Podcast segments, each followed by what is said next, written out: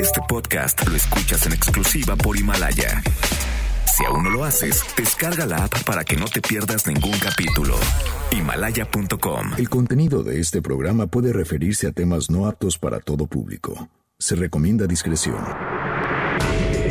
MBS Radio presenta Dispara Margot Dispara con Sergio Zurita, Fausto Ponce, Claudia Silva y Chaco Sao. En el entretenimiento. Estamos contigo. Al llegar a la recámara, supo que era una bala. Trató de permanecer un rato en el arma, pero fue expulsada de aquella morada al grito de... Dispara, Margot, dispara. ¡Ay! Bienvenidos a Dispara, Margot Dispara a través de MBS Radio por el 102.5 de FM. ¿Qué creen? Hoy es Jime Jueves. También es jueves judío.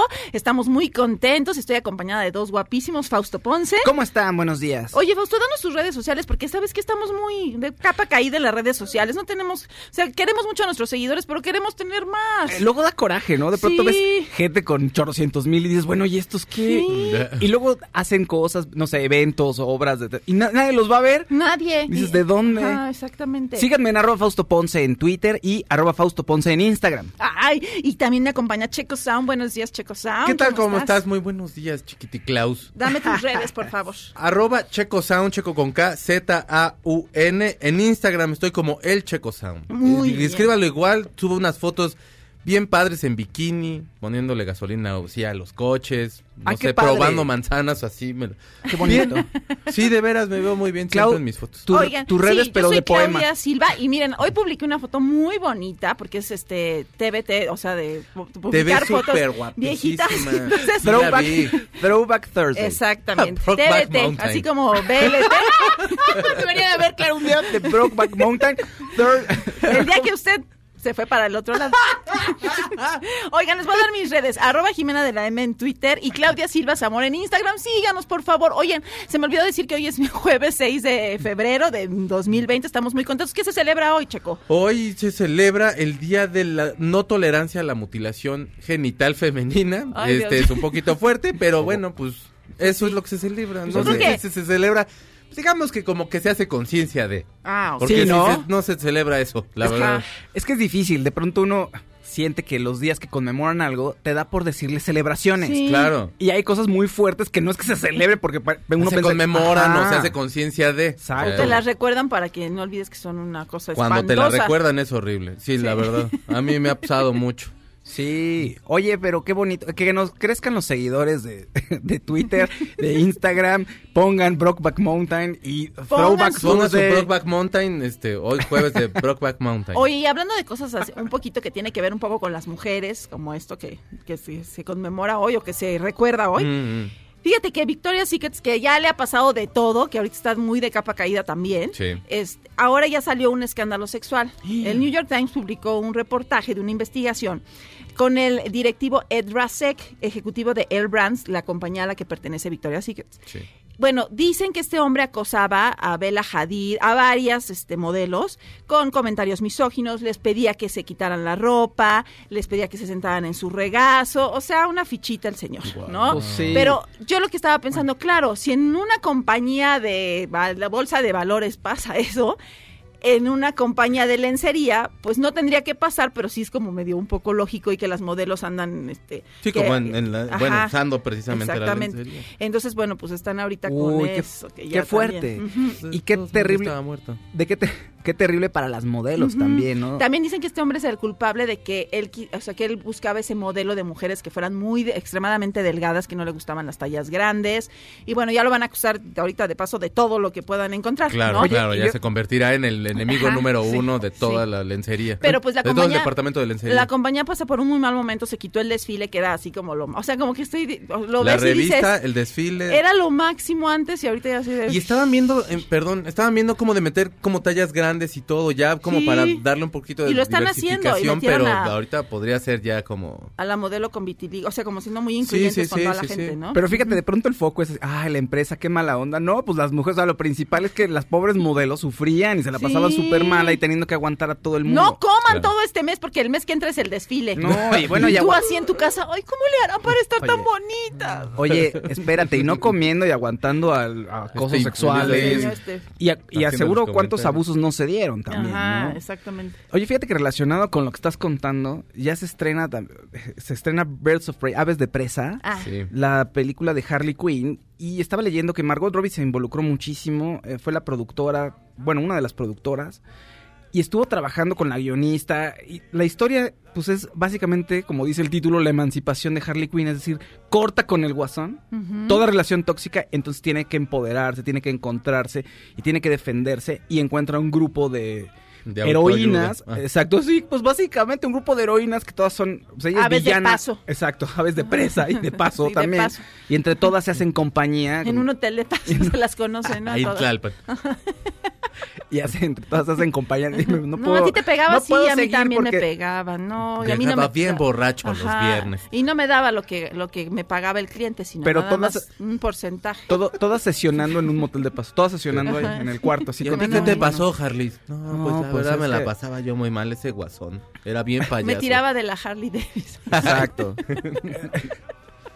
Entonces, bueno, encuentra a estas amigas y entre todas, que es- un grupo dispar, porque ella es villana, pero los otros están del lado del- de la ley, aunque tienen sus cositas, tienen sus garritas del mal por ahí. Pero son de todas las, yo vi que hay de, de varias razas, ¿no? Sí, eso es multicultural Ajá, el sí, asunto, sí, es sí, multicultural. Está Rosy Pérez, esta actriz que Ah. aparece como una detective, que también se, se une a, la, a Huntress y Night Canary, me parece que son las dos heroínas. Y entonces, bueno, entre todas se van a ayudar, pues. Ajá. Es una película muy femenina, ahora sí que Harley dice, ya no dependo de nadie, no tengo hombre ahí que, que me esté molestando. El Joker se volvió Soy yo. loco. No, pero aparte, en, o sea, la película esta de Suicide Squad, realmente, o sea, sí es una relación tan enamorados, pero en ningún momento depende de él. Es claro, pero el hecho de que, o O sea, no, digo, a- a- a- pésimo, es el peor guasón del universo, así, neta que hasta si salimos tú y yo del guasón nos sale mejor que este hombre. Pero no la Pero dejaba. la verdad es que no, en ningún momento así como de, no, pues, está sometida por el guasón. O sea, está como enamorada, perdidamente enamorada, pero no es como, Claro. sometida por este dude, pues tampoco. pero estaba en función de él y no era libre del todo. Exacto, ahora es libre y tiene a sus discípulas, Sí. a las que les dora la píldora. Oigan, pero fíjate que hablando de Margot Robbie, eh, se anunció que se quiere hacer el live action de Peter Pan. Hace mucho Ah, tiempo yo había claro. dicho Ah, sí. que querían hacer eh, la película que se va a llamar Peter y Wendy, que eventualmente lo cambiarán a Wendy y Peter porque pues por los tiempos que estamos viviendo. Como Gretel y Hansel. Exactamente. Y entonces, bueno, ayer hicimos una bala en la cual decían que estaba esta, precisamente Margot Robbie para que fuera campanita. Pues ya se anunció que Disney quiere como el Capitán Garfio a Joaquín Phoenix. Ándale. Y podría estar bien, pero la verdad es que se lo va a acabar llevando todo Joaquín Phoenix. ¿Por qué? Porque Garfio es un es, es un supervillano. El domingo estaba yo en el, yo estaba desayunando con mi sacrosanta madre y en el 7 pasaron Peter Pan, la de caricatura, que es una a mí me gusta Ah, mucho. Yo la sí. conocí primero porque en el porque habían discos donde te la contaban y luego ya la vi en el cine y todo. ¿Por qué Pero decir sigue el au, muy padre. Perdóneme. ¿Por qué decir el au? Pues porque, ouch. ya está uno bien ruco, mi.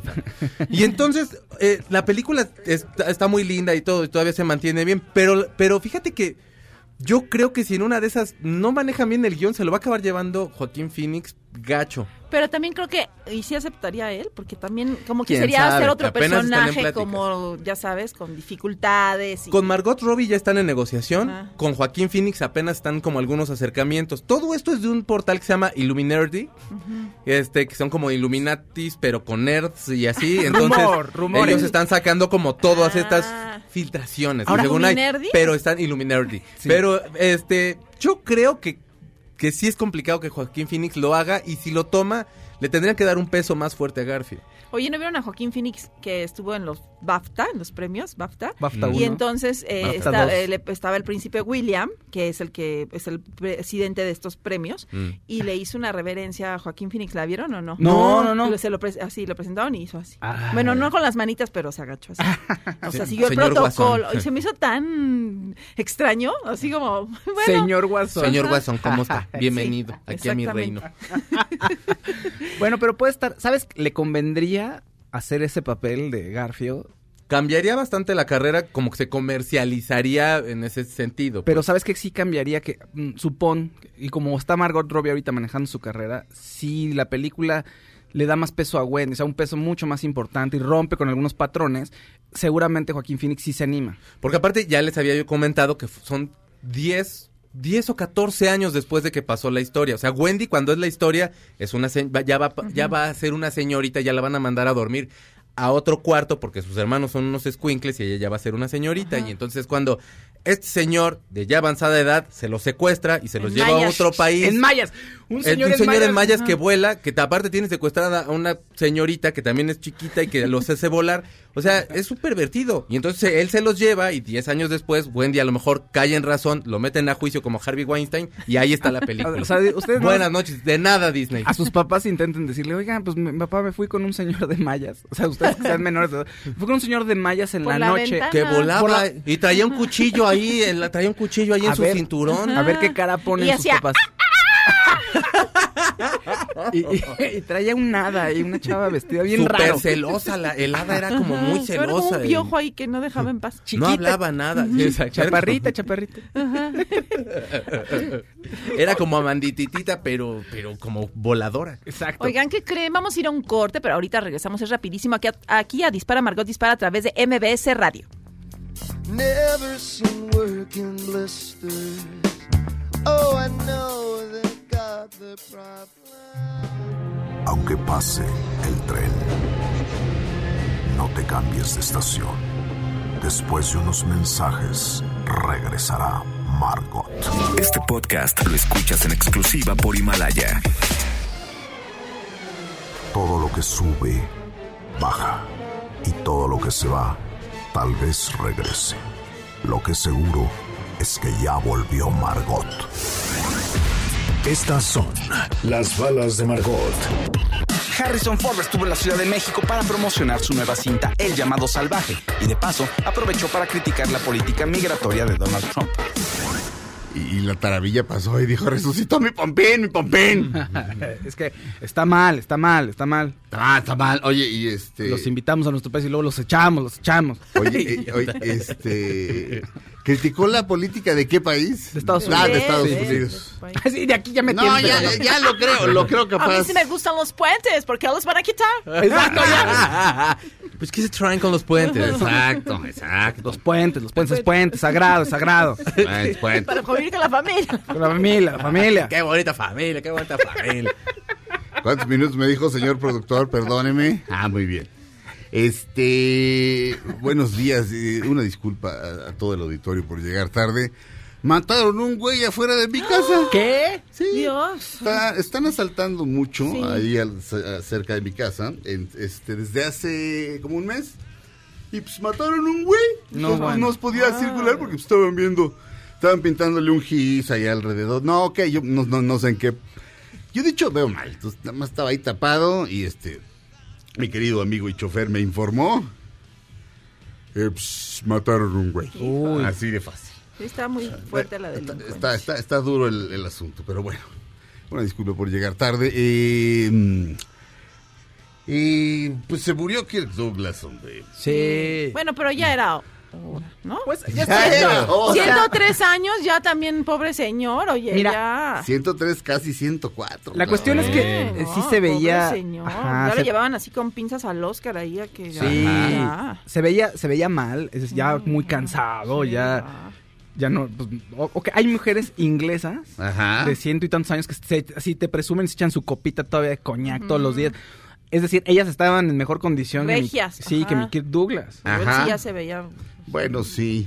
Fíjate que eh, han salido cosas eh, bonitas en la prensa, por supuesto. Cuando vi la edad que tenía, me impresioné mucho. Yo sabía que era, que era tremendamente longevo, pero no sabía que ya había pasado los 100 años. Les decía tres, casi cuatro. O sea, este año hubiese cumplido eh, 104. los 104. En ¿Qué? diciembre. En ¿Hasta diciembre? ¿De qué día es? De... Dame cinco segundos porque estaba yo buscando. Es del 9 de diciembre. Eso es Ah. todo. Los Sagitarios somos chidos. Vivimos mucho y jodemos mucho. Este, Oye, me acordé. Así con, con esa longevidad, me acordé de una situación en Seinfeld. ¿Te acuerdas que Seinfeld se mete en problemas con un señor Sí. que ya se ve mayor y dice, ah, pues voy a traer a mi papá para que casi casi me defienda? Y el papá se ve mucho mayor y todavía Sí. tiene un abuelo y es así como, oye, ¿qué onda con esta de hecho, familia? es Lloyd Bridges, el papá de, de, de- Ah. de Bo y de, y de Jeff Bridges. Exacto. Que dice, ¿crees que eres mejor que nosotros? Y, no, yo no creo ser mejor que ustedes. No, para nada. Pero, bueno, volviendo a Kirk Douglas, salió una nota bonita en el, en el, en el Excelsior. Dice, el actor estadounidense Kirk Douglas, quien falleció ayer, tenía casi 60 años cuando cantó en español y eligió el tema Cucurru Cucú Paloma, compuesto por el mexicano, el maestrísimo Tomás Méndez. Sucedió durante una escena de la película El último atardecer, The Last Sunset, dirigida en 1961 por Robert Aldrich, ni más ni menos, y con las actuaciones de Rock Hudson, Rock Hudson, Dorothy Malone, Joseph Cotton y el propio Kirk Douglas. Uno de los tres actores secundarios toca la guitarra, mientras que otros dos interpretan el estribillo. Kirk, en su papel de Brendan Brent O'Malley, luciendo su cabello en tono rojo y destacando su típico hoyuelo en la barbilla, entona con tono gringado la estrofa, qué paloma triste, muy de mañana le, va a cantar, etcétera, etcétera. Este, por supuesto que al hablar de Kirk Douglas, este, se tiene que hablar de probablemente su mejor película, una de las mejores películas de, de- de todos los tiempos, que es Espartaco, de Stanley Kubrick. Este, si les gustan las películas de superhéroes, nada más quítenle la palabra super queda héroe y es exactamente lo mismo. Eh, de Espartaco, es- Espartaco existió, nació en el año 111 antes de Cristo. Y ah, se sabe muy poco realmente de su vida y lo que se sabe de la vida del verdadero Espartaco es contradictorio. Eh, el caso es que lo que se sabe es lo que pasó en la guerra, que se le conoce como la tercera guerra servil. Lo que pasa es que servil es, este, ya se usa siempre en tono de, de insulto, pero lo servil es todo lo que tiene que ver con los siervos o con los esclavos. Entonces se le conoce como la tercera guerra servil, pero se oye feo. Llamémosle la guerra, la, llamémosle la, la guerra de los esclavos, o mejor aún, la guerra de los gladiadores. Este, Espartaco es un esclavo, y este, le están ahí dando de latigazos unos romanos hojaldras, y de pronto eh, un viejo que también está trabajando como esclavo, esto es el principio de la película, cae rendido porque no puede más. Y un romano, son of a bitch, pues le empieza a golpear. Es güey, es un viejo. Y Espartaco, pues que... Por cierto, Kirk Douglas tenía 44 años cuando hizo la película. La película es del 60, tenía 44 años. Este, se ve en, se Oye, ve regio. Que en esa época, esa edad, eras- ya eras un viejo, ¿eh? Sí. En esa época. No él. Douglas, este... ¿Empezó grande su carrera? O... No, no, no, no, no, no. Lo que pasa es que, eh, digamos que, mm, digamos que, no sé, digo, ese, ese grandísimo papel pues, tardó en llegarle, pero lo que pasa es que Chris Douglas es- se cuece aparte en muchos sentidos, es muy especial. Pero a los 44 años hace esta película, entonces defiende al, al esclavo viejo este lo empiezan a azotar horrible, pero de- aparece ahí este un, un, un tipo que compra este gente para ser gladiadores y ve a Espartaco este dice, "No, pues este muchacho Me sirve. me sirve de gladiador." Eh, en algún momento a la bellísima Jane Simmons, no Jane Simmons, ¿ok? Jane Simmons este, lo tienen ahí encerrado y dos romanos se, se la, se la meten ahí a la, a la pri- a la celda a ver qué hace. ¿no? Y están ahí de morbosos, así como de, vamos a ver si se la echa, como si fueran animales. Claro, este, pues. Los tratan como animales, por supuesto. Ella es hermosa y él también. Y él así lo ves. Y, y es la primera vez que habla, si mal no recuerdo. Y dice, nunca había estado con una mujer. Y se le sale un tono como aniñado, que es tan adorable.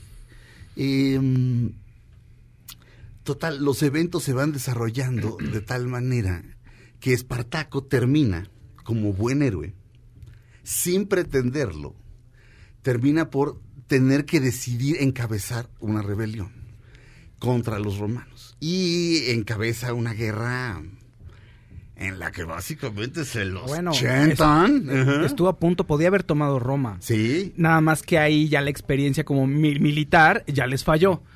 Ajá. Pero estaban a punto de lograrlo. no, es que, pero es que no. Bueno, No, básicamente le echaron montón. no, claro. O sea, era eso, o sea, si hubiera sido una cuestión de estrategia y hubieran tenido, digamos, un ejército con la misma, y sí, la palabra tecnología no solamente significa pantallas, o sea, inventar una catapulta, eso es tecnología. No, Arco claro. flecha Este, es- una- un arco y una flecha la son tecnología.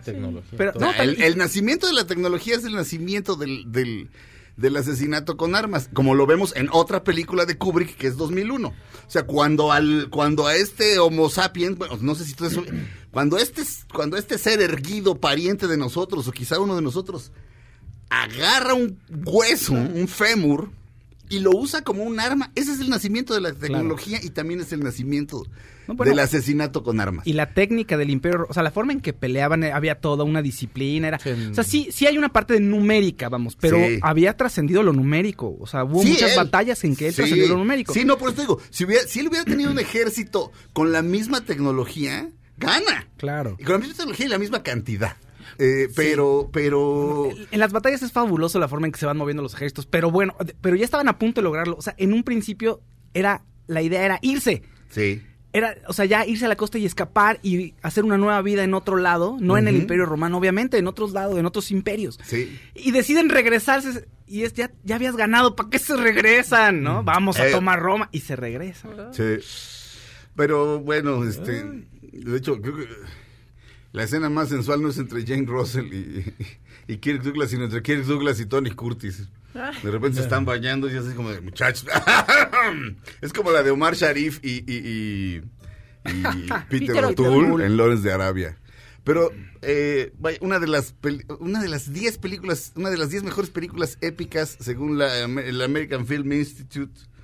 Una de las grandes películas de todos los tiempos, este Stanley Kubrick dirigiendo un guion de Donald Trumbo, el famosísimo Donald Trumbo del que se hizo una película con Que sale, que sale Kirk Douglas, bueno, un personaje interpretándolo a él, Sí. ¿no? Que, que va a ser la película. Sí, Ajá. es- es, sí. eh, y Donald Trumbo es Brian Cranston Ajá, sí. y era este su guionista favorito. Poca gente sabe, yo aquí me encargo de decirlo como dos veces a la semana, pero Kirk Douglas era judío. Poca gente lo sabe, era como junto con John Wayne, este el vaquero por excelencia, ¿no? Y era judío. Pero en fin, Y regresamos al- realeza, ¿no? Porque así siempre los consideraban a los, a los Douglas, así siempre dicen, son realeza de Hollywood. Sí, bueno, pero también, también el negocio de los chicles, Claudia.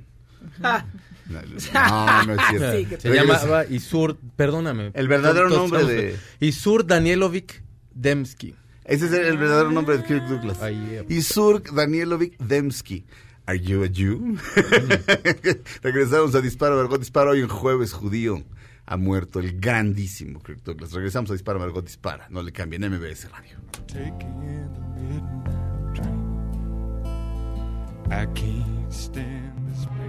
Aunque pase el tren, no te cambies de estación. Después de unos mensajes, regresará Margot. Este podcast lo escuchas en exclusiva por Himalaya. Todo lo que sube, baja. Y todo lo que se va, tal vez regrese. Lo que seguro es que ya volvió Margot. Estas son las balas de Margot. Fuertes rumores indican que Christian Bale podría formar parte del universo cinematográfico de Marvel. Bale interpretaría al villano de la cuarta entrega de la saga de Thor.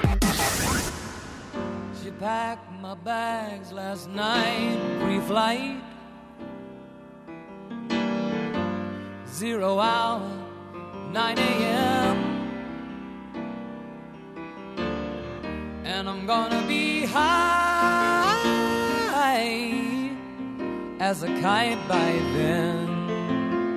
Estamos escuchando, por supuesto, el clásico de Elton John, Rocketman.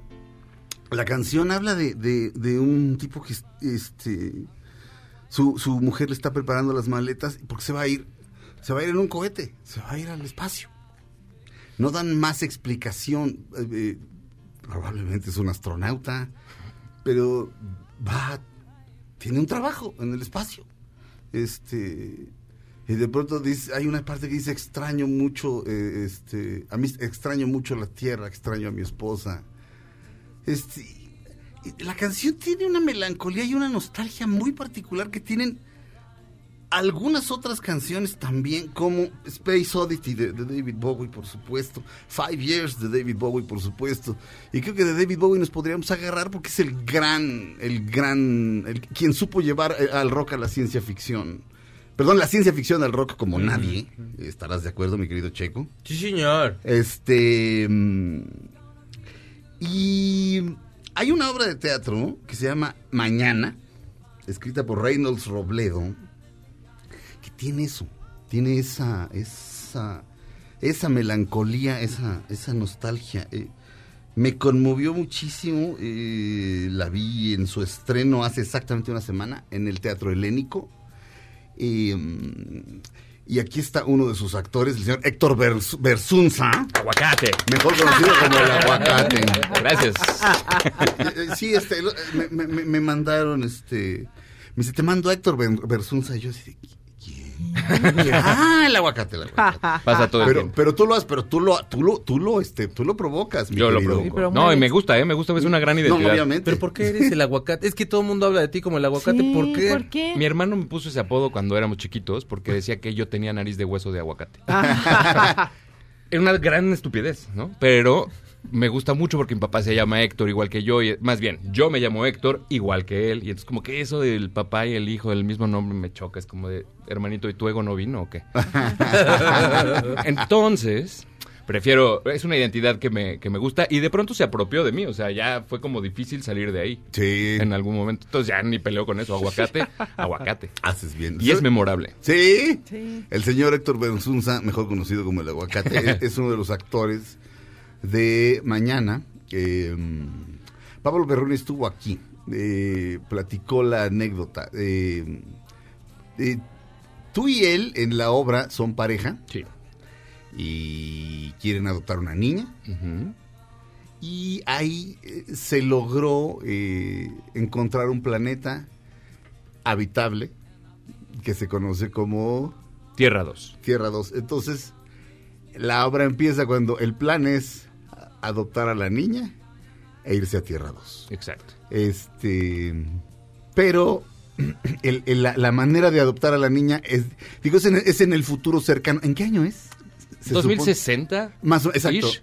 2060. Exacto.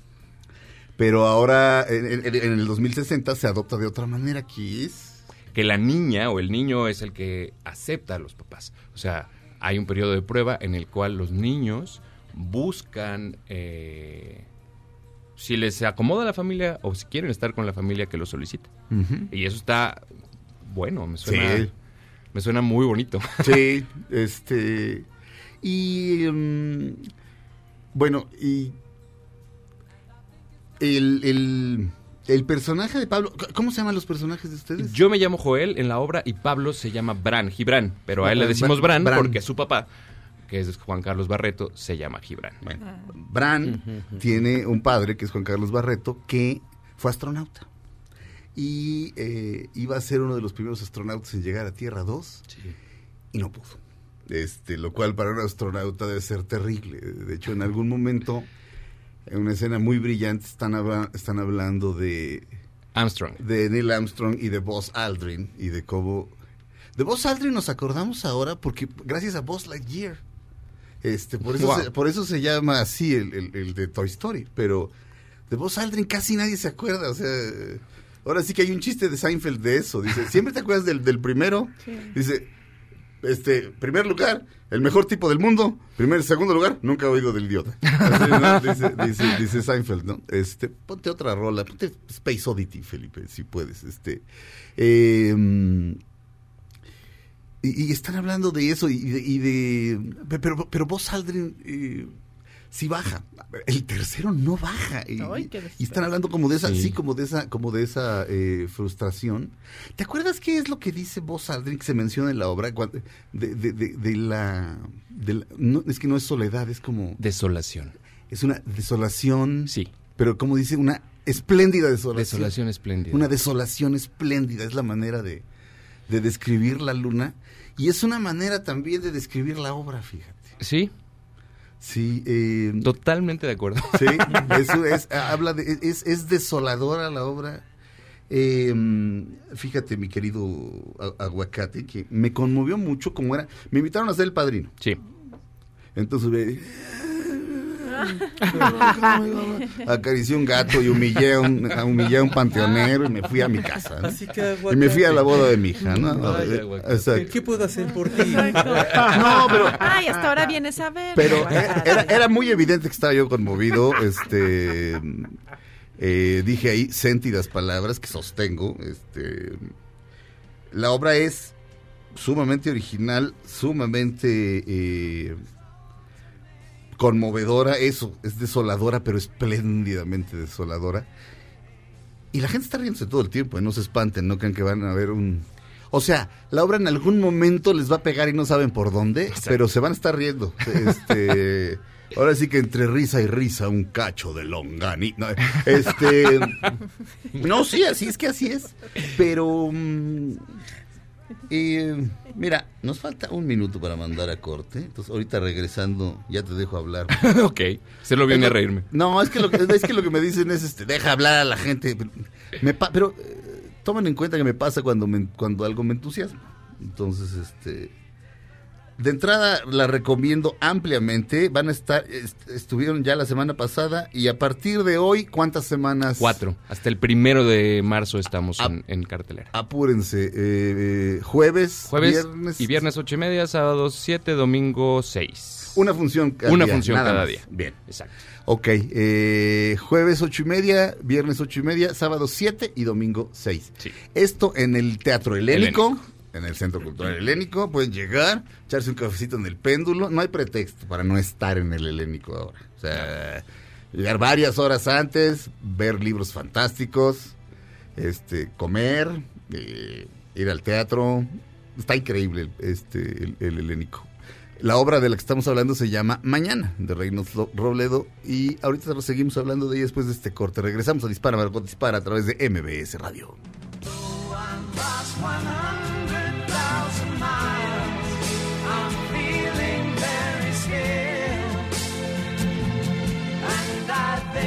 My spaceship knows which way to go. Tell my wife I love her very much. She knows. Aunque pase el tren, no te cambies de estación. Después de unos mensajes, regresará Margot. Este podcast lo escuchas en exclusiva por Himalaya. Todo lo que sube, baja. Y todo lo que se va, tal vez regrese. Lo que seguro es que ya volvió Margot. Estamos de regreso en Dispara, Margot Dispara a través de MBS Radio. Ah, creo que me dijiste lo mismo que te dije, ¿verdad, Checo? Sí, señor, Así, pero Entendí no que pasa- Checo me decía, viene bala. Le dije, no, no viene bala. Y No no, te lo que me no dijo él es, no viene bala. Así, bueno, pues, pues por eso. Estamos de regreso en Dispara, Margot Así nos Dispara. ponemos de acuerdo, público. Exacto. Aquí está el, el actor Héctor Bersunza, mejor conocido como el aguacate. Aplauso de nuevo. Estamos hablando de la obra Mañana de Reynolds Robledo que se presenta en el Centro Cultural Helénico. Ya dijimos, es una pareja este, de dos hombres que van a adoptar una niña y se van a ir a vivir. a- a- hay, se- hay- hay un planeta habitable, otro planeta habitable que es Tierra 2. Ahorita fuera del aire decías algo, decías algo interesante. O sea, un nuevo mundo, del mismo modo que lo fue cuando se descubrió América. Sí. Este, una maestra de historia hábilmente me decía, mira, no sería, si ahorita descubriéramos que hay un planeta en el que hay gen- gente como nosotros, no sería tan impactante como cuando esos europeos descubrieron que había un continente entero, este, ahí en, en ese Sí, planeta claro. que concebían, que concebían plano, etcétera, etcétera, etcétera. Pero bueno, está Tierra 2, ya hay gente que vive allá eh, y, y se van a lanzar. eh, pero decías algo interesante, que una, un- una segunda Tierra es una segunda oportunidad, pero... ¿Qué haríamos diferente? Ajá. ¿Por qué estaría más padre ir a Tierra 2? ¿Para irte del que ya agotamos? ¿Para irte del planeta que ya le dimos en la torre? ¿O para hacer algo mejor, para plantear nuevas ideas, para... Por eso hago teatro yo, la verdad. Para plantear ideas, de Sí, verdad. sí, Me sí. encanta la idea de sembrar una idea en alguien más, porque sí creo que los actores y los creadores escénicos en general tenemos esa responsabilidad. Por supuesto. No nos podemos hacer eh, bobos de esto no. Sí, sí Claro. nos toca. Sí hay que ponerle atención a qué quieres decir y a qué no quieres decir. Por sin supuesto. que eso sea, ah, qué profundo. eh. No, puede no. ser divertido, puede ser de muchas formas, ¿no? Sí. Pero siento que por eso hago teatro, porque siento que tengo esa nueva oportunidad cada vez Sí. en mis manos. Y esta pareja tiene esa oportunidad con una hija nueva, que también eso pone una cosa increíble, que es muy fácil de habitarse esa ficción porque tengo una niña encantadora enfrente de mí todos los días Sí. en este ejercicio de la repetición que es el teatro, que no da pie a que te equivoques, te solamente da... Hay una cosa generándose diario increíble. Sí. Y además nos adoramos. Entonces está muy bonito. Fíjate, me, me- me estabas... La niña es un encanto. Sí. Te la quieres llevar a tu casa. Julieta Es- Luna es una belleza. Julieta Luna. De hecho, terminó la obra, estaba yo ahí diciendo idioteces en el escenario y estaba ella de, ¿verdad que todos me quieren adoptar? Y todo, todo el público, "Sí". y nada más me volteé y le dije, ¿ya viste había una vez en Hollywood? Me dice, no. Y nada más le, le dije, Ah. nada más dice así, nada más me- me levanté los hombros así. Claro. Algunos se rieron este, porque entendieron. Pero pues, es, es ese tipo de niña, ¿no? O sea, digo, ahora sí que el viejo el viejo lugar común de no compitas con niños y perros, ni con Charles Lawton. Exacto. Este, Pero no compites, mejor haces equipo. Exactamente. Exacto, No, pero, pero a la niña, en, en la película que acabo de mencionar, se, se, se- se lleva a DiCaprio. Este, como Juliette Lewis se llevó a De Niro en su momento. Este, pero no, efectivamente. Y- pero me decías que con ella, que ya habías tenido hijos escénicos, pero esta, con esta... Claro, había tenido hijos antes, pero en televisión. Mm. Entonces las escenas se hacen diferentes. Sí, claro. Hay una gran relación. A todos los quiero y con todos hasta me whatsappeo. Ajá. Con todos mis ex hijos. Pero nunca había tenido una relación en escena tanto tiempo y tan larga. Porque la obra no es como de. No es un adorno la niña. Yo pensaría que es un poco la protagonista y lo conductor, narradora. No, estoy seguro. De hecho, empieza con un largo monólogo De eh, ella. de ella hablándole a la luna. Sí. Sí. Entonces, como eso, es, y ahí es donde nos dice, ah, esto se trata de mí Ajá. y la luna, Sí. un poco. Sí está padre. Y eh, tener esa relación tan larga y de tanta repetición es muy novedoso. Sí. Y más porque no sabes. O sea, sí sentí tantita desconfianza al principio, no de la niña específicamente, no de Julieta, sino de tener que actuar con una niña tanto tiempo. Porque no sabes cómo va a ser su reacción, no sabes qué tanto se puede esperar que reaccione en caso de que algo pase o no pase. Ajá. Este, la confianza que depositas en un adulto en escena es distinta a la que podrías depositar en la niña. Y si Sí. confío hoy alguien en esa obra, es en ella. En todos mis compañeros. La Sí. verdad es que estoy bendecidísimo con toda esa banda, que Sí. es pura gente talentosa y bien chida. Hacemos mucho equipo y es una obra en la que eso también es una cosa novedosa, no porque no pase siempre, pero un equipo que se quiere tanto en tan poco tiempo y que sí está jalando la carreta para el mismo lugar, que nadie está jalándola para verse más bonito, para decir más líneas, está padre. Sí. Y en el caso específico de con la niña, pues sí, ahí es en donde se puede todavía crear desde un lugar mucho más novedoso. O sea, Sí. a los 40 años tengo actuando como 20 y algo 30, Ujú. en diferentes niveles. Pero nunca me había sentido, no pensé que podría sentirme como en una primera vez, Sí. como ahorita me siento con ella, Sí. después de todo ese tiempo. ¿Cómo se llama otra vez ella? Julieta Luna. Julieta Luna. Ah, mira, Julieta Luna. pa' Julieta acá. Luna, además. Wow, wow. La serendipia. Exacto. Sí, qué y bonito. ella lo hace muy divertido, o sea, hace Muy. que la cosa pase muy bien. Y creo que también eso, por eso es desolador, porque primero es muy divertido. Entonces, cuando llegan los cachetadas, Llegan los guamás. ya estabas ablandadito. Sí. Eh, la niña se la pasa tomando fotos y le dicen, ¿qué haces? ¿Qué haces? Este, sobre todo, Bran, digamos que siempre hay un, en, una- en cualquier pareja siempre hay uno que es Sí. más amargator, Sí. que en el caso, es, en este caso es el personaje de Pablo Perroni. Dice, ¿qué haces? ¿Qué haces todo el tiempo? Así, Ya, niña. ¿no? Bueno, no, la trata muy bien, pero hay una, hay una como cierta distancia entre ellos, rarita. Este, no se vayan a ima- a imaginar nada perverso ni, ni horrible. Sí, no. Hay una, pero no, no, para nada. Eh, pero hay una cierta distancia y ella dice, estoy capturando recuerdos o cómo dice, Sí, ¿O sí. haciendo recuerdos. Haciendo recuerdos, son recuerdos. Sí, está haciendo recuerdos. La niña está haciendo recuerdos. Bran tiene una hermana, este, eh, a la que le está ocurriendo algo que no revelaremos. Este, pero esta hermana eh, la tuvo el papá, ya sabes. El papá se fue de picos pardos, embarazó a otra señora y tuvo esta niña que es la media hermana de Bran. Que es la razón por la que no fue a la Tierra 2.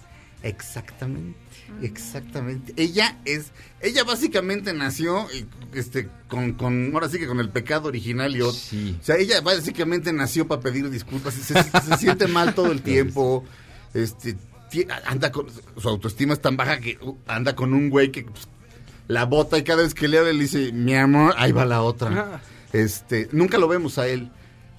Pero eh, el- cuando la, la noche en la que todo comienza, eh, van de visita los papás de Bran.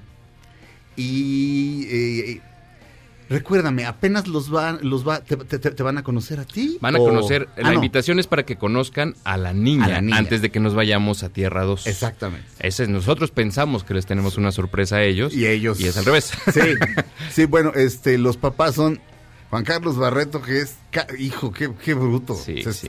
se- se está, se- este, cada día se acerca más a, mis, a mi top ten de actores favoritos. Qué bueno es ese. Tú también, aguacate, no te vas Muchas a sentir gracias. mal. Muchas gracias. No, pero es que, es que, güey, ha llegado como a un nivel, ya sabes, o sea, a ese nivel al que llegas a cierta edad, en el que dices, aquí hay un mar y aparece el mar. Sí. Es un toro el cuate, es un actorazo, Sí. tiene una gracia Sí. tremenda. La niña es huérfana y de repente dice, tú, Remy. Y a él le da mucho por inventar. O sea, Totalmente. yo conté una anécdota en la que en una lectura dramatizada de una obra mía inventó una respuesta y la re- su respuesta, o sea, su diálogo era mucho mejor que mi diálogo. Y entonces lo dejé y, y ayer le dije, güey, me robé tu diálogo, perdón. ¿Para qué andas inventando, Sí, papá? sí. Entonces de repente dice, Remy, Anita, la- tú, Anita, la huerfanita, Heidi, este, eh, este, y el papá tiene Alzheimer. La niña está haciendo recuerdos, el papá tiene Alzheimer y llega con, con la esposa, este, que no es la mamá de la hermana, No. este, Es Vero Langer. y doña Verónica Langer, este, que será bella hasta que dentro de muchísimos años trascienda, porque ha sido bella siempre. Sí, sí lo es. Este, es que señora tan, qué clase de señora, que tiene una clase una de una cosa. además. Además, sí, pero es una mujer bella a la edad que ella quiera. Este, pero pues ella trae un guardadito. Esencialmente ella trae un guardadito. Sí. Eh, ah, híjole. Me hagan- no, no, no voy a decir que. Lo que pasa es que es difícil. eh, es difícil hablar de la obra sin revelar trama, pero no quisiera revelarla, por supuesto. Déjame ver cuánto tiempo nos queda. Ah, todavía nos quedan 20 segundos. No, no es cierto.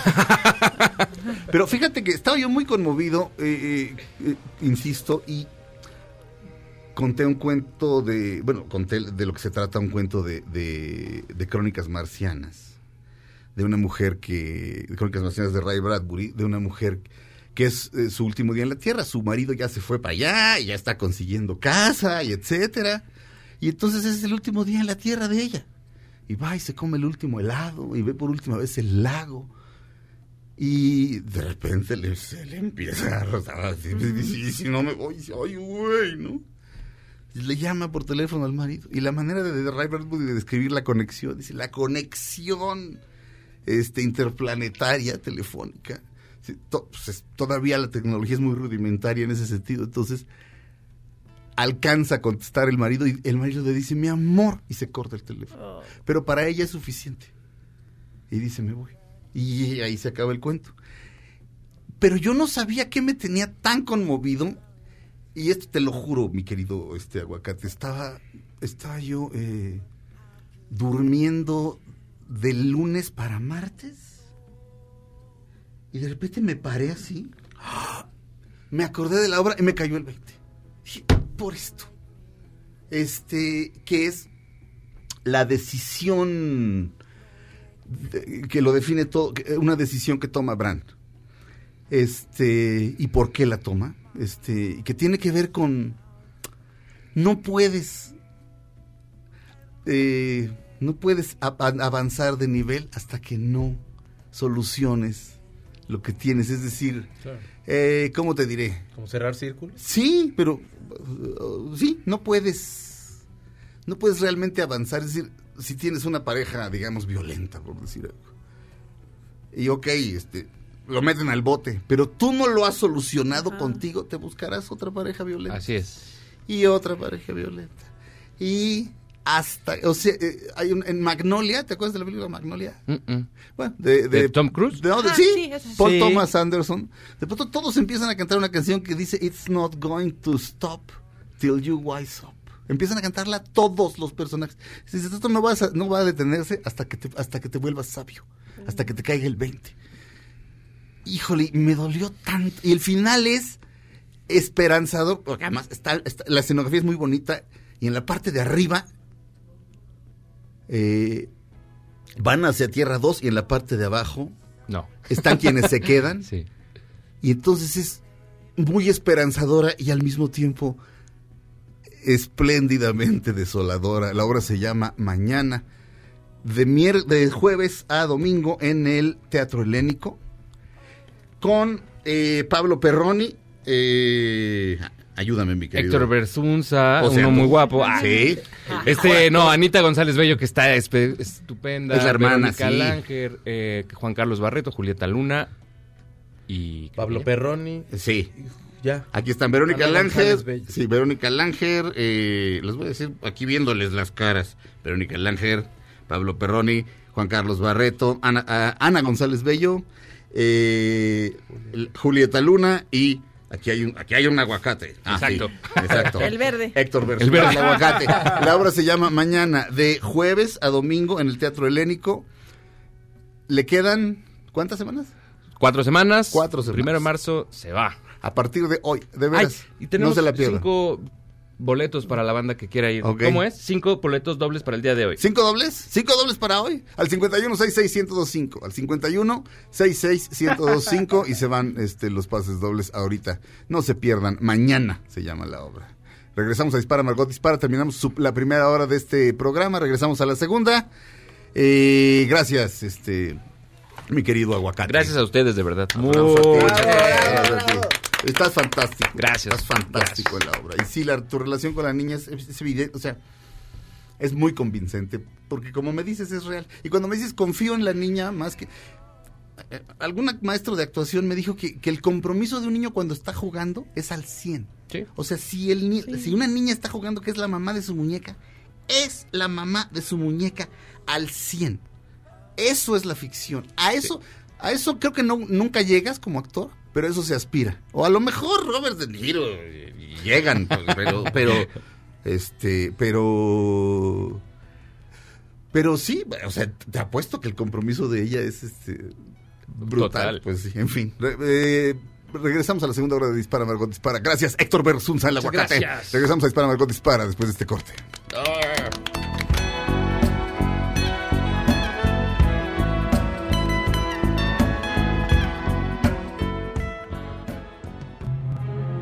Aunque pase el tren, no te cambies de estación. Después de unos mensajes, regresará Margot. Este podcast lo escuchas en exclusiva por Himalaya. Todo lo que sube, baja. Y todo lo que se va, tal vez regrese. Lo que seguro es que ya volvió Margot. Dispara Margot, dispara a través de MBS Radio. Estamos comenzando nuestra segunda hora de transmisiones de hoy, jueves 6 de febrero del año 2020. Estamos haciendo Dispara Margot, dispara, como ya los escucharon. Checo Sound. Hola amigos, ¿cómo están? Fausto Ponce. ¿Cómo están? Buenos días. Claudia Silva. ¿Cómo están? Buenos días. Y un servidor, Sergio Zurita. Oye, los venía escuchando y Claudia te preguntó qué se, qué se celebraba hoy y a mí se me había olvidado desde hace un rato.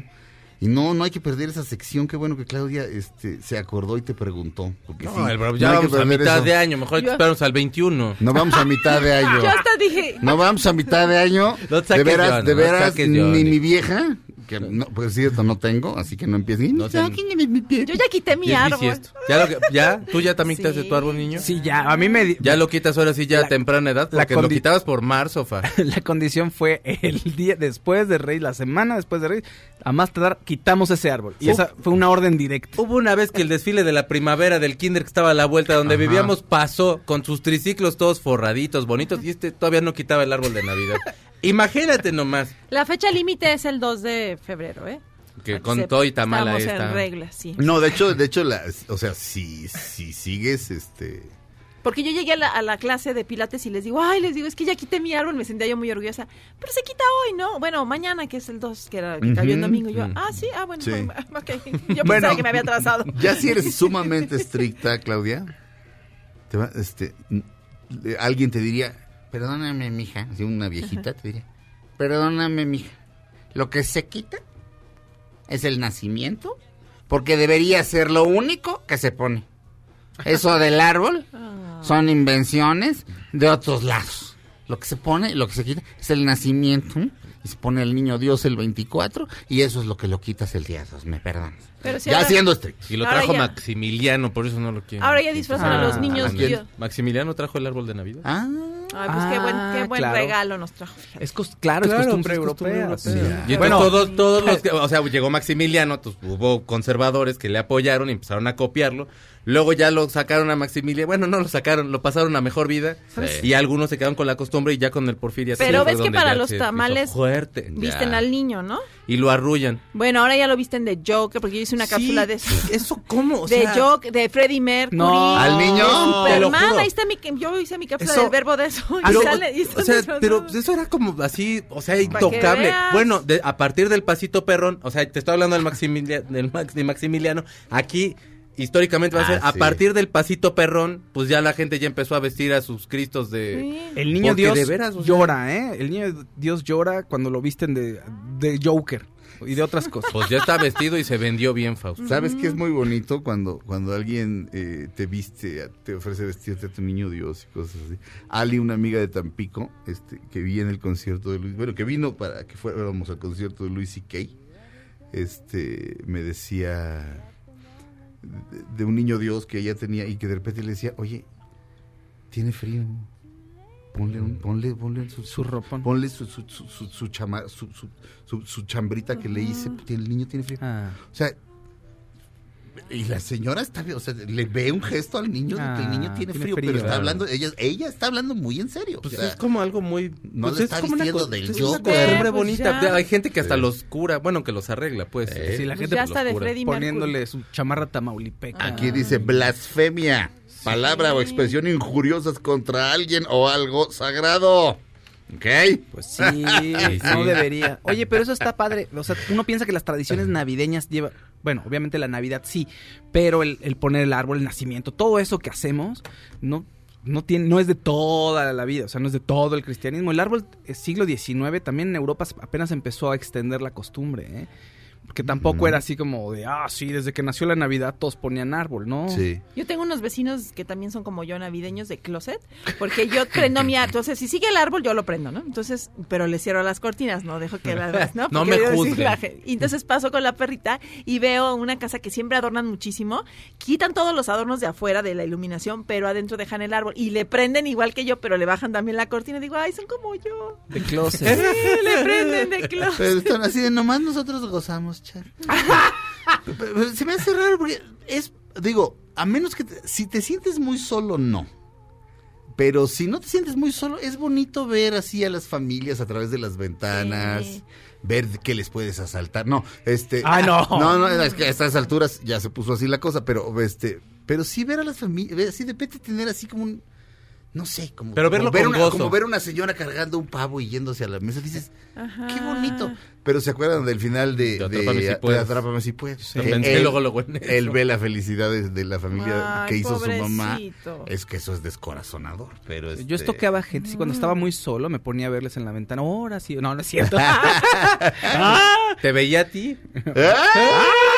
Mi Serge, ¿Y qué, unos chones y qué blancos, veía a no mí sé. en Navidad haciéndome Ah, una cha- o sea, repitiendo así, Viendo el repitiendo especial de Navidad de Televisa, mi Así, Serge. Fausto, Fausto estoqueándome en la próxima Navidad. O sea, Fa- Fausto, No, que sí tiene familia, bonita, un hijo precioso, una mujer preciosa que lo adora, una casa bonita. Su mamá, y- eh, sus su mamá, sus hermanos, exacto.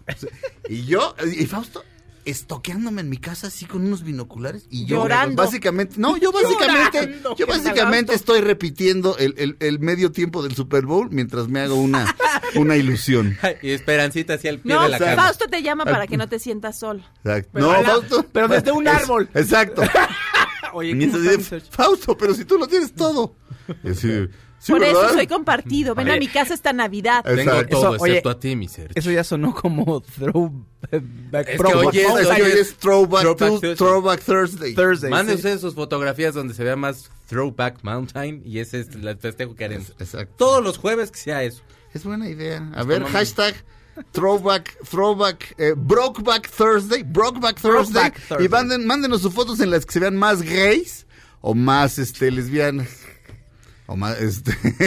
Estaría ¿Cuál es el tristísimo problema? funcionara. ¿eh? Mándenlo. Throw, este, throwback Mountain. No, no, Throwback. No, ver, Thursday. bebe- mira. Brokeback Thursday. sí. Brokeback, broke, bro- Brokeback Thursday, sí. el Bébete. aguacate me empezó a seguir. Hashtag, qué buena onda. Lo voy a seguir. Hashtag, eh, Al rato te quita, ¿eh? Porque haces- Thursday. Este, vamos a empezar esta segunda hora de este jueves judío con una cantante judía, por supuesto. De la película Bombshell, El Escándalo, de la que tendremos una reseña en este programa el día de hoy.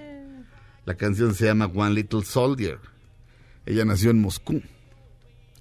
Si llegas de Moscú y llegas al Bronx, muy probablemente eres judío. Ella lo es. Es Re- Regina Spector o Regina Spector.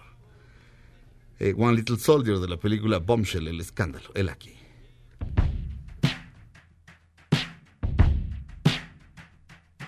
Did you think you'd get to run the world forever?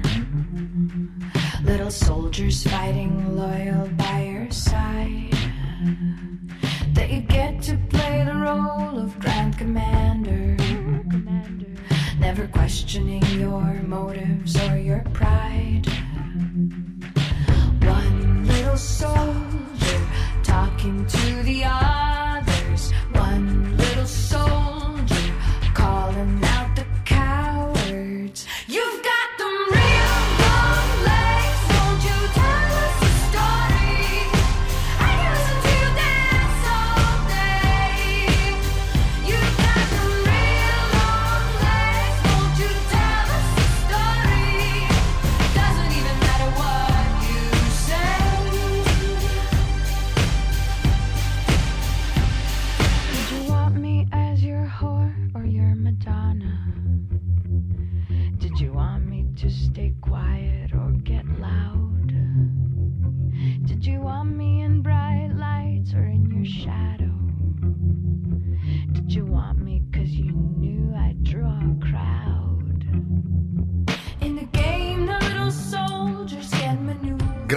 Canción. La letra es enorme. Es como el monólogo interior de alguna de las de los personajes de la película El Escándalo. En algún momento le pregunta, es, es como si estuviera hablando con Roger Ailes, ex director de Fox News, y le dice, ¿querías que fuera tu zorra o, o tu virgen? ¿no? Es your whore or your Madonna. Y no, no Madonna en el sentido de la No, cantante, sí, sino de la sí. Madonna, o sea, de la Madre de Dios. Regresamos a Dispara, Margot Dispara a través de MBS Radio. Después de un corte, estamos en Jueves Judío. En Dispara, Margot Dispara. Y también es Gime Jueves, más al rato. One little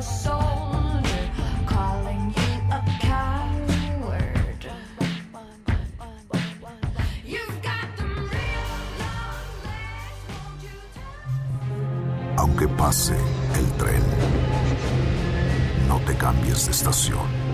Después de unos mensajes, regresará Margot. Este podcast lo escuchas en exclusiva por Himalaya. Todo lo que sube, baja. Y todo lo que se va, tal vez regrese. Lo que seguro es que ya volvió Margot. Estas son las balas de Margot. lanza el nuevo tráiler de El origen de Gru, una cinta en donde conoceremos los motivos que llevaron a Gru a convertirse en el supervillano que todos conocemos y luego en un amoroso padre. Estamos de regreso en Dispara, Margot Dispara. ¿Qué Gru no era un... ¿Quién es Gru? Gru? Mi villano favorito. Mi villano favorito y los Minions.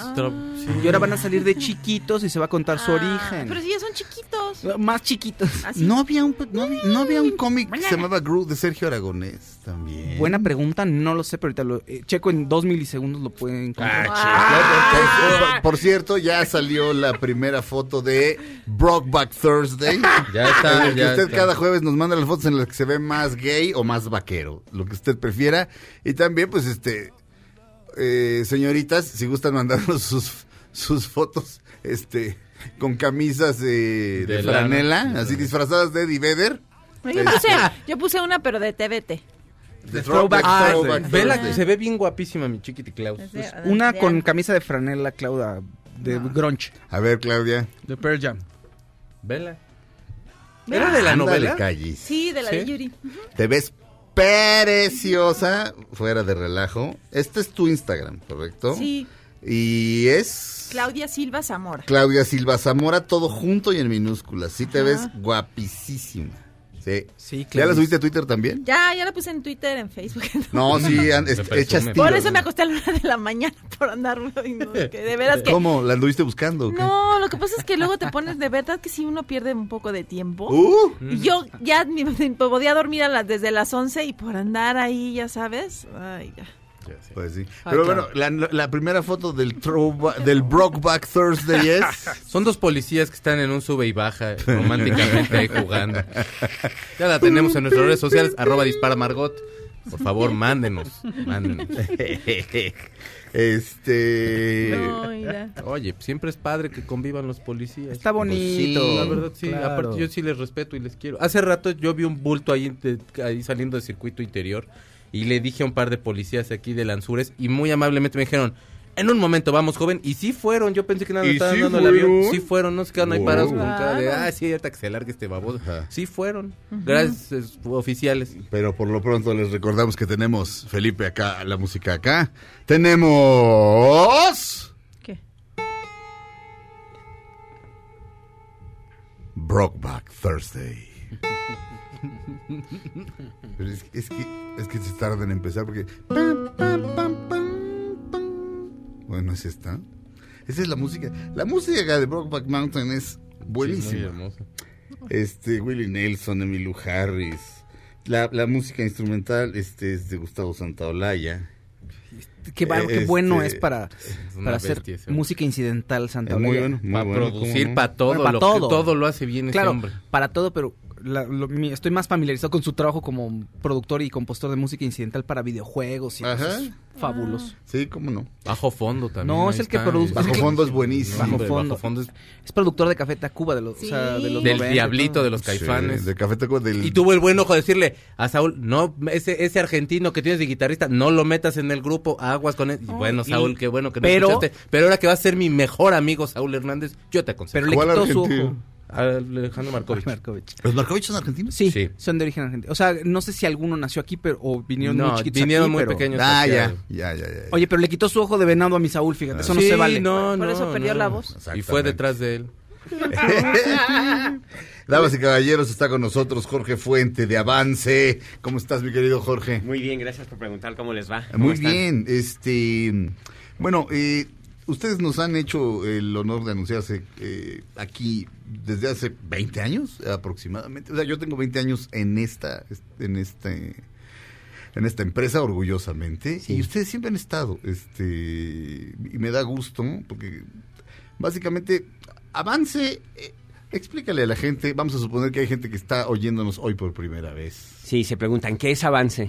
Avance es una excelente alternativa para leer más, comprender más, retener más, recordarlo todo y utilizarlo en el momento preciso. Muy bien. Claro, Avance es una empresa de talla internacional. Ajá. Hacemos presencia en México, Colombia y Chile y estamos ayudando a las personas a que puedan mejorar sus resultados académicos o sus resultados profesionales a través de la lectura. Sí. Hay gente a la que se le dificulta la retención. eh, y, y- dime una cosa. eh, um, es que a veces puede ser dislexia.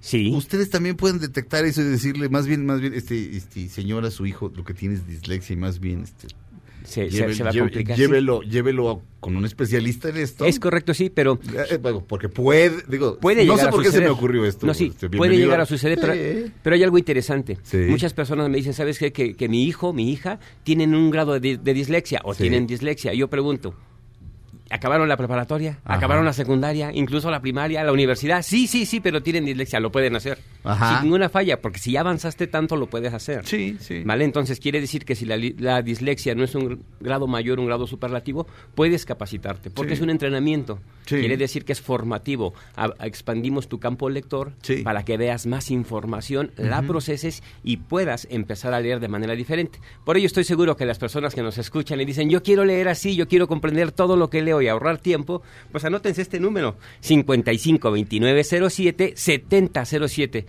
que me envíen un WhatsApp, que me envíen una llamada perdida, una sola, claro, porque luego hacen muchas, un- Sí. una sola, un mensaje de texto y yo los empiezo a registrar para regresarles una llamada. Al 5529077007. Sí, es correcto. Muy bien. Sí, lo primero que vamos a hacer con las personas que, que se capacitan con nosotros es quitar malos hábitos de lectura, vicios de la lectura, como son, por ejemplo, subvocalizar. Todas las personas leemos a la velocidad que hablamos. Importante dejar de leer así Sí, claro. para poder imprimir más velocidad y procesar más Por información. supuesto. Las personas releemos la información. No, en una primera pasada debes obtener el contenido que, que, que pretendes, vaya, Sí. ¿vale? Sí, sí. Eh, la mente dispersa, por ejemplo, hay personas que leemos y terminamos pensando en otras cosas. Estoy leyendo y termino eh, cantando la canción que estoy escuchando. Todo eso se va a ir. Tu nivel de concentración te permitirá ahora, de- después de la capacitación de avance, leer en cualquier ambiente de trabajo, sin importar si hay ruido o si hay movimiento. Tú puedes leer, comprender y retener. Sí, eh, es, es- esencialmente imagínense a alguien que nunca ha hecho ejercicio. Digamos que su primer día de entrenamiento será complicado, se cansará rápidamente. Ah, lo mismo, este, o- obviamente el cerebro no es un músculo, es- estoy diciendo una metáfora, pero el cerebro es un músculo, este, la vista es otro, Sí. este, y esencialmente te entrenas también para eso y ustedes son estupendos entrenadores eh, y cualquiera puede eh, cualquiera puede mejorar su nivel de lectura digamos eh, cuantitativamente y cualitativamente y mucho es decir y de cuántas palabras puede leer eh, o, o cuánt- un libro de 200 páginas en cuánto tiempo lo puede leer alguien en, en- En media hora. En media hora? Media hora, con Me- comprensión total. Síntesis, argumentación, eh, comprensión total. En media hora un libro de 200 páginas. Sí. Y lo pueden hacer personas desde los 9 años en adelante hasta donde la vista y las ganas lo permitan. Y profesiones todas. Sí. Yo, yo, yo cité algunas aquí, investigadores, locutores, periodistas, maestros, políticos, conferencistas, ponentes, etcétera. Todos pueden hacer esta capacitación. Dura tres meses, está garantizada por escrito y sé que se están antojando. Así que ahí les va el teléfono otra Por vez. favor. 55 2907 7007. De nuevo envíame un WhatsApp, haz una llamada perdida, envía un mensaje de texto y eh, vamos a dar promoción si tú me lo permites. Adelante, ¿Está muy bien? Sí. Vale, vamos a dar eh, una clase gratis para las primeras 100 personas que llamen. Anímense. Es decir, una clase gratis para cada persona, pero voy a dar un total de 100 clases gratis y a quien se, se inscriba le voy a dar 40% de descuento en su capacitación. Sí. Vamos a determinar habilidades lectoras, a qué velocidad lees, comprendes, retienes por minuto y a partir de ahí podemos llevarte a 10 veces más. Y también vamos a determinar si eres visual, auditivo o kinestésico, porque todos aprendemos de manera diferente y eso es importantísimo en una capacitación como esta. Incluso si me lo permiten voy a dar un número local que me está funcionando muy bien, porque hay personas que no tienen acceso a un celular en, en la inmediatez, ¿vale? Un número local 55 15 89 70. Muy bien, 55 15 89 70 es el número local. 55 15 89 70. ¿Quieres repetir el teléfono celular? Eh, sí, 55 2907 7007. Recuerden que ya también tengo sistema en línea. Sé que este programa, aplausos porque sé que lo repiten en otras ciudades, en otros países. Sí. Sé, sé que a través de, de la internet buscan, Sí, lo sí, sí, encuentran, sí. lo repiten. Y si me estás escuchando fuera de estas fronteras, lo podemos hacer en línea. También tienes la promoción. Perfecto. 55 29 07 70 07. 5529077007 es el teléfono de avance. Si llama ahora, una clase gratis. Gracias, este, Muchas Jorge. gracias, Sergio. Te agradezco. Vamos a un corte, regresamos a Dispara, Margot Dispara a través de MBS Radio. Lea mejor, disfrute la lectura. Regresamos a Dispara, Margot Dispara.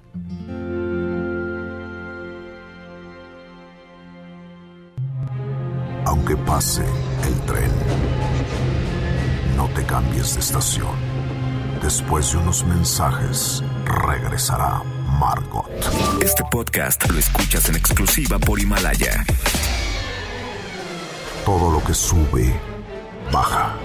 Y todo lo que se va, tal vez regrese. Lo que seguro es que ya volvió Margot. Estas son las balas de Margot. Al parecer, Harry y Meghan Markle ya consiguieron trabajo y todo parece indicar que serán lanzados como influencers.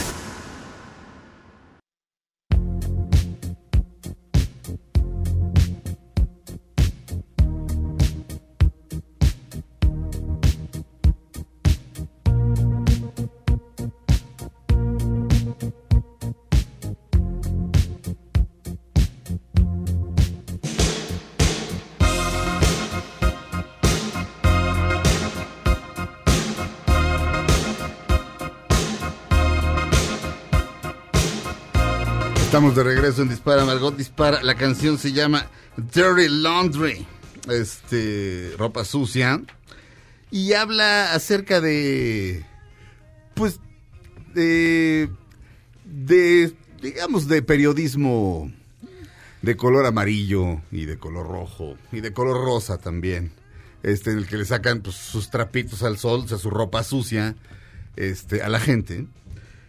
Eh, lo cual me parece apropiado para hablar de la película Bombshell, el escándalo, por dos razones, porque la, canción habla directamente de esa clase de ambiente. Eh, dos, porque había una película em, con Nicole Kidman de Gus Van Sant, ¿cómo se llamaba esa película? To? Die For. To Die For, en la que ella quiere salir en la televisión Sí. este como Margot Robbie como, como lo como lo quiere Margot, Margot Robbie en la película Bombshell el escándalo. Y este en fin. Eh, y por una tercera razón en la, en la película El escándalo eh, de lo que habla es de el ambiente de trabajo digamos tóxico para las mujeres en Fox News en la época en la que el presidente de Fox News era Roger Ailes. Y mm, Roger Ailes eh, estaba en todo. O sea, Roger Ailes eh, no había manera de que le dijeras, no, señor. ni-". Todo lo veía. Una de las primeras escenas es John Lithgow. Este, con un, con lo que se conoce como un fat suit, te, pues, te- te ponen una ropa con la que te ves gordísimo y obviamente en la cara te ponen este prostéticos así, y se, se ve gordo, pero escandalosamente, o sea, mórbida y horriblemente gordo. Pero está en todo, de repente eh, pasan una escena y dicen, eh, una- una- están dando una, una, una chica una noticia y dice, los Eagles cancelaron su gira porque uno de sus integrantes, Glenn Frey, no anda bien de salud y la foto es Don Henley. De inmediato, así de, imbéciles, ese es Don Henley. Y luego, ay, ¿qué es? ¿Quién no es Glenn? ¿Qué es Don Henley? Entonces estamos oyendo de Don Henley por todas esas razones. Pero la película de lo que habla es sobre el acoso sexual dentro de esa dentro de esa dentro de ese canal de noticias de cable de los Estados Unidos, que es el canal de, de noticias de cable más visto de la historia o por lo menos lo era, yo creo que lo debe seguir siendo. Lo era en la época de Roger Ailes.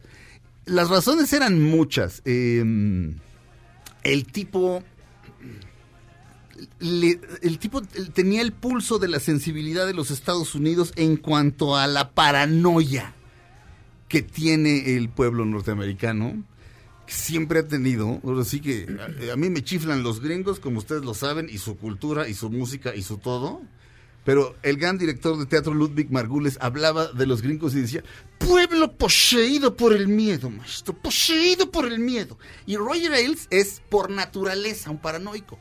Una vez este se fue de vacaciones y cuando regresó, sus papás ya se habían divorciado, su casa ya la habían vendido, este, sus cosas estaban en la calle, o sea, hay una hay una razón por la que el tipo es así, lo cual no lo excusa de ser un cerdo. ¿qué, hace, ¿Qué hace Roger Ailes, por ejemplo? Escritorios transparentes, Excelente, véanlo. faldas cortitas, cortitas, escotazos de nervios, mujeres muy bellas este, dando las noticias y dándole voz a gente, gente de derecha o de ultraderecha sumamente controversial eh, como Bill O'Reilly, eh, entre otros. Pero... mm, y, mucha gente en los Estados Unidos conecta con eso. Hay, hay un montón. O sea, los Estados Unidos eh, muchas veces se nos olvida que no son las dos costas. O sea, no son Los Ángeles y Nueva York. Este, no. En medio hay un paisote muy grandote en el que hay un montón de creencias muy distintas. Cada estado tiene sus propias leyes y tiene derecho, eso es federalismo, tiene derecho a tener sus propias leyes. Es decir, aquí la mota es legal, pero acá no, compadre. Acá, o sea, aquí en la frontera más te vale que tires tu guarumo porque acá a, dos metros te arrestamos. Y por supuesto, Fox News, eh, eh, por más tiroteos que haya en Las Vegas, cuando un loco se puso así desde el Mandalay Bay ¡pa! A disparar con armas automáticas y con armas semiautomáticas, en Fox News todos diciendo, no, bueno, pero claro que las armas no tienen nada que ver con la muerte de todas estas personas, por supuesto. Hay un idiota que se llama Sean Hannity que sale ahí que, que básicamente este se dedica a, a- a cromársela a, a Trump. Su trabajo es cromársela a Trump. Y Trump a veces va ahí a Fox and Friends. No, creo que Hannity tiene su propio show. Este, pero se dedica a cromársela a Trump y decía, no, pues es que si yo hubiera estado ahí con mi arma, pues igual y salvo a alguien. Y una chava, una güera se voltea y le dice, no, tú no. este, ver Fox News es realmente divertido de una manera perversa. Pero bueno, la historia de la película son, son, son tres historias distintas. La de la famosa Megan Kelly y bellísima Megan Kelly, que el mundo conoció eh, cuando en el primer debate republicano eran 10 pro- posibles candidatos. Este, la gente decía, güey, Trump no va a llegar a ser presidente nunca. Y en la película lo dicen. Y, y- y, pues, nada más te da como risa y horror. Y Megan Kelly le quiere dar duro. Y Roger Ailes no quiere. Pero los, du- el, el dueño de Fox News es Rupert Murdoch. Rupert Murdoch, el más grande magnate de los medios de la historia, el inglés Rupert Murdoch. Él manda. Y entonces él dice, dale duro. Y recordarán esa pregunta de, oiga, este señor Trump, usted se ha referido a las mujeres como tal, tal, tal, cerdas, no sé qué, buah, buah. Y, y- y Trump dice, solamente Rosie O'Donnell. Ajá. Ja, ja, ja, ja, ja. Y a partir de ahí, Megan Kelly empieza a recibir insultos en la calle, este, a través de las redes sociales, pero van a- de- hasta de te voy a matar. Eh, la mandan de vacaciones una semana.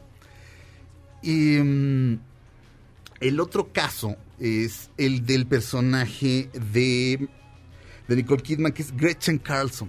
Gretchen Carlson es un personaje es que la, la película, la película es vertiginosa, divertidísima, altamente recomendable. Corran a verla ahora. O sea, no puedo pensar a alguien a quien no, no le pueda gustar. O que haya una niña de 10 años, ¿no? pero, pero digamos que si usted es un adolescente o un adulto, un adolescente pensante o un adulto pensante, puede ir y, y- y ni tan pensante. O sea, la película es verdaderamente vertiginosa, buenísima se entera uno de cosas que realmente ocurrieron. Y eh, insisto, el personaje de Nicole Kidman, que Nicole Kidman, qué bruto, qué actuación, ¿eh? No sé cómo la pasaron a ignorar. Yo la hubiera nominado a ella Y no a y no a. Margot Robbie. Ah. ¿En serio? Órale. Eh, Y Margot Robbie está fantástica, pero pero el per- pero Nicole, la sutileza del personaje se llama Re- Gretchen Carlson y Gretchen Carlson fue fue Miss América. Eso lo sabíamos todos. Lo que no sabíamos es que antes de ser Miss América había sido eh, había sido había terminado la carrera en la Universidad de, Stanford y fue la fue valedictoriana, es decir, el promedio más alto de su generación en la universidad. O sea, o sea, guapa e inteligente, o- así o más guapa y más inteligente la quieres. la tenían en Fox and Friends y de pronto Roger Ailes eh, decide mandarla a, a la, a la tarde, así como, a la, o sea, a la hora en la que menos gente está viendo la tele, ahí la manda a tener su propio programa ella solita. Y el tercer personaje es eh, el personaje que hace mm, Margot Robbie. Y Margot Robbie es una chica que dice, yo no quiero estar en televisión, yo quiero estar en Fox News. O sea, mi familia ve Fox News, yo amo Fox News, muero por estar aquí. Y está en el programa de Nicole Kidman, este como pues, ahí ahora sí como asistente y de repente se pasa al programa de Bill O'Reilly que Bill O'Reilly acabó este fuera del, del- del canal también por asuntos de acoso sexual la película estas tres mujeres de repente dicen, ah, se van a unir. No, curiosamente nunca se unen. Pero Nicole Kidman. Nicole Kidman sabe que pronto la van a correr. Sí, porque son como las tres etapas, ¿no? Sí. La que empieza, la mediana y la, y la que ya va de salida. Esa es una magnífica observación, Sí, Claudia. sí, alguna vez, sí, alguna vez Nicole Kidman fue Megan. eh, Fue, la nueva, fue la ajá, nueva. la bonita donde te pongo, ya estás de salida, porque ya estás mayor. Sí, la que va entrando, la que está, digamos, en su momento Ajá. y la que ya está, comillas, vieja, cierro Sí. comillas, porque no está vieja en absoluto, pero, ¿no? pues, pero la televisión es cruel y con las mujeres más, o sea, se empiezan a arrugar y out, ¿no? Este. Rápidamente, mi querido Felipe. Eh, pero esa, esa es una magnífica observación. El caso es que Roger Ailes resulta ser un cerdazo. Y lo que cuenta la película es la caída de Roger Ailes. ¿Qué le, qué le veo a la película que, que todavía estoy cuestionándome? Hay películas que, que cometen lo que yo llamo el error Oliver Stone, que lo que critica lo hace. ¿Me entiendes? Es decir, vamos a hablar de cómo explotan sexualmente a las mujeres como pedazos de carne. Vean a estas teiboleras encuerándose y excítense. ¿Me entiendes? Es así como de, güey. Sí, Vamos a hablar de cómo en JFK, de cómo en el caso de JFK manipularon la información. Y el güey todo el tiempo está manipulando la información en la película. Este, y aquí hay una escena en la que Roger Ailes le pide a, eh, a Margot Robbie que se dé una vueltecita en su oficina. así de- Por cierto, si en algún canal siguen haciendo el rep- la repugnante costumbrita de la vueltecita, por favor, dejen de hacerlo. Es asqueroso y siempre lo ha sido. Vuelta, por favor. Y le dice, date una vueltecita. Y pues se da una vueltecita y le dice, levántate la faldita, mija. Ay, Dios mío. ¿Por qué? Es un medio visual, mija, levántate la faldita. Y eh, Nicole, digo, sí, pero Margot Robbie se empieza a levantar la falda. Y en ese momento era así como de, a ver, oh, oh, oh, oh, oh, oh. ¿qué me trajo esta película? Obviamente que está nominada a los Oscars, pero dos, yo quería ver estas guapas. Francamente, estoy disfrutando verlas en esos escotes y en esas minifaldas, la neta sí. Y en ese momento, es así como de, quiero ver a, qui- quiero verle las piernas y la cadera a Margot Robbie. Sí. Y entonces me pregunté, a ver, ¿y si Ah, haces la misma escena sin mostrar las fabulosas piernas, la cadera de Margot Robbie y verla en calzoncitos? O la cara de perverso. y solamente ¿no? la pura cara de angustia y dar a entender que le está enseñando los calzones y ver la cara de cerdo de él. Claro, iría menos gente al cine, ¿me entiendes? Pero todavía no decido si es un error o no. Lo último que tengo que decir ya rápidamente es que todos los hombres de la película, salvo, salvo el esposo de Megan Kelly, son caricaturas. Es decir, sale uno que supuestamente es Rudolph Giuliani, ni siquiera se parece.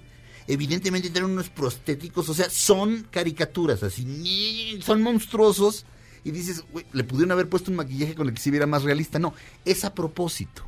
Y luego al final sale Rupert Murdoch, que es Malcolm McDowell, o sea, sí, el de Naranja Mecánica. Y en algún momento tiene que dar un speech y le ponen dos cartones porque está, está- está- está enano. Entonces se tiene que subir a los cartones así. Son, son tal, literalmente como caricaturas políticas. Y sí hay un rollo de los buenos son los demócratas y Hillary Clinton.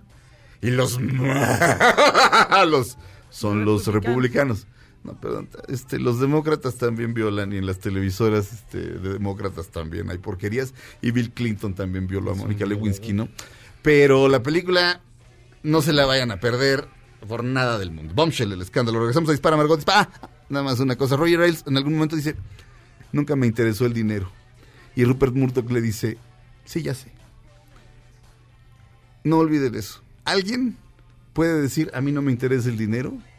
Yo por eso no soy corrupto. No. Hay, hay a quien no le interesa el dinero. Pero sí el poder, sí violar mujeres, cualquier otra cosa. Cuidado, es más, cuidado con la gente que dice que no le interesa el dinero. Regresamos a Dispara Margot Dispara a través de MBS Radio.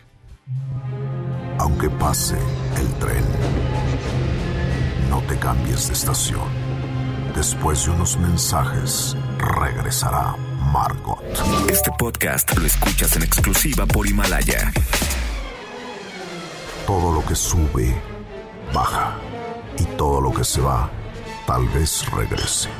Lo que seguro es que ya volvió Margot. Damas y caballeros, les tengo una noticia mala y otra peor. ¿Cuál?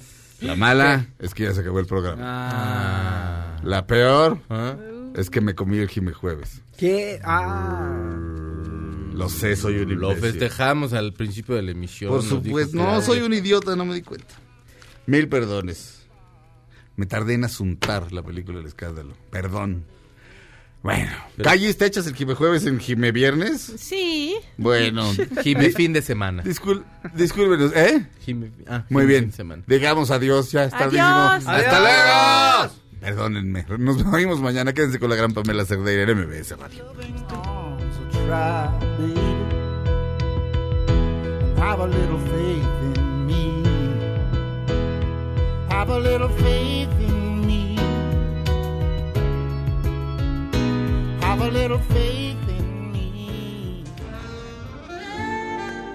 Ahora en un tórax vive alojada la bala que Margot disparó. Nos oímos mañana. Si un proyectil de plata no me traspasa el corazón.